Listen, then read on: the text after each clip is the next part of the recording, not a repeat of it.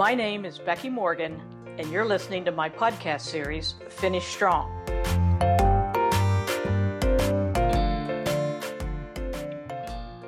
Do boards of directors and boards of advisors need to hear from operations? The short answer is a simple yes. Unfortunately, board agendas are much more likely to focus strictly on the P&L, the balance sheet, and sales projections. Why? Because the purpose of a board meeting is strategic direction, not tactical. And the majority of board members and CEOs see operations as tactical. They see it as the source of costs, not the source of increased strategic profitability. That's a big mistake, but one that we can easily understand. I have served on multiple private company boards as well as association boards, and I've found a challenging dichotomy.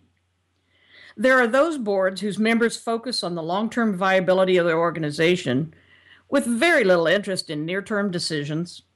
And on the other side, there are those boards that try to manage short term financials with the assumption that the long term will take care of itself. It is the exceptional board that bridges the near and long terms with discussions of three critical issues. First, how the company anticipates and meets market needs. Next, what is a company doing to continually gain competitive advantage? And lastly, a board that verifies a process focus in compelling, broad picture competitive arenas. Board participants as do most of us, tend to focus on their experience base, which may not be directly applicable to this particular company. Therefore, it's essential that board members are solid critical thinkers who can recognize major contextual differences and then ask strong, relevant questions. So, how does operations fit into this board conversation? Understanding significant business process and operational challenges and key decisions is a responsibility of a board of directors or board of advisors, but they frequently don't ask for it on the agenda.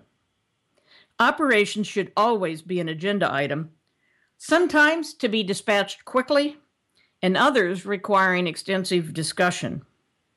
Ask yourself what should board members understand about operations when the meeting is over that they don't know when the meeting begins? And secondly, what input do you want or need from them? Tactics are not for board conversation, but strategic issues are.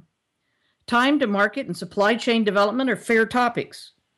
Kanban quantities and better aligning the work hours of production and shipping are not.